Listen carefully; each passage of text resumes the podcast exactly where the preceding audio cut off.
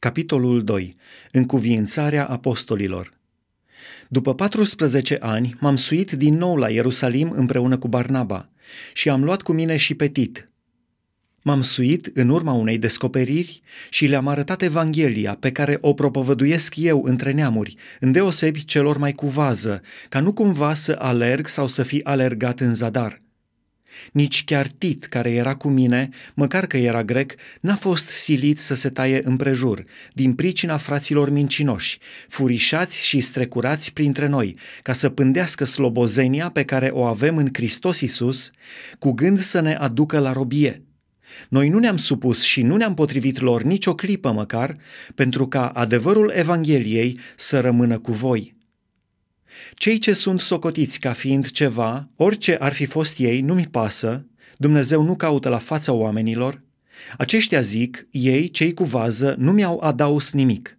Ba din potrivă, când au văzut că mie îmi fusese încredințată Evanghelia pentru cei netăiați împrejur, după cum lui Petru îi fusese încredințată Evanghelia pentru cei tăiați împrejur, căci cel ce făcuse din Petru apostolul celor tăiați împrejur, făcuse și din mine apostolul neamurilor, și când au cunoscut harul care mi fusese dat, Iacov, Chifa și Ioan, care sunt priviți ca stâlpi, mi-au dat mie și lui Barnaba mâna dreaptă de însoțire ca să mergem să propovăduim, noi la neamuri, iar ei la cei tăiați împrejur. Ne-au spus numai să ne aducem aminte de cei săraci și chiar așa am și căutat să fac. Pavel înfruntă pe Petru. Dar când a venit Chifa în Antiohia, i-am stătut împotrivă în față, căci era de osândit. În adevăr, înainte de venirea unora de la Iacov, el mânca împreună cu neamurile. Dar când au venit ei, s-a ferit și a stat deoparte, de teama celor tăiați împrejur. Împreună cu el au început să se prefacă și ceilalți iudei, așa că până și Barnaba a fost prins în lațul fățărniciei lor. Când i-am văzut eu că nu umblă drept după adevărul Evangheliei, am spus lui Chifa în fața tuturor, Dacă tu, care ești iudeu, trăiești ca neamurile și nu ca iudeii, cum silești pe neamuri să trăiască în felul iudeilor? Noi suntem iudei din fire, iar nu păcătoși dintre neamuri.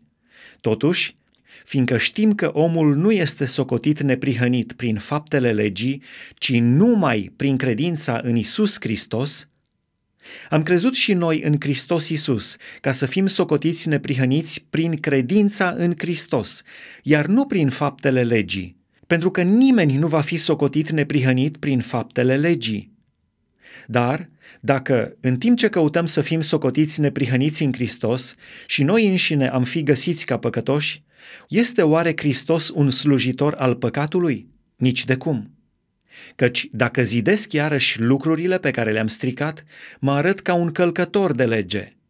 Căci eu, prin lege, am murit față de lege, ca să trăiesc pentru Dumnezeu.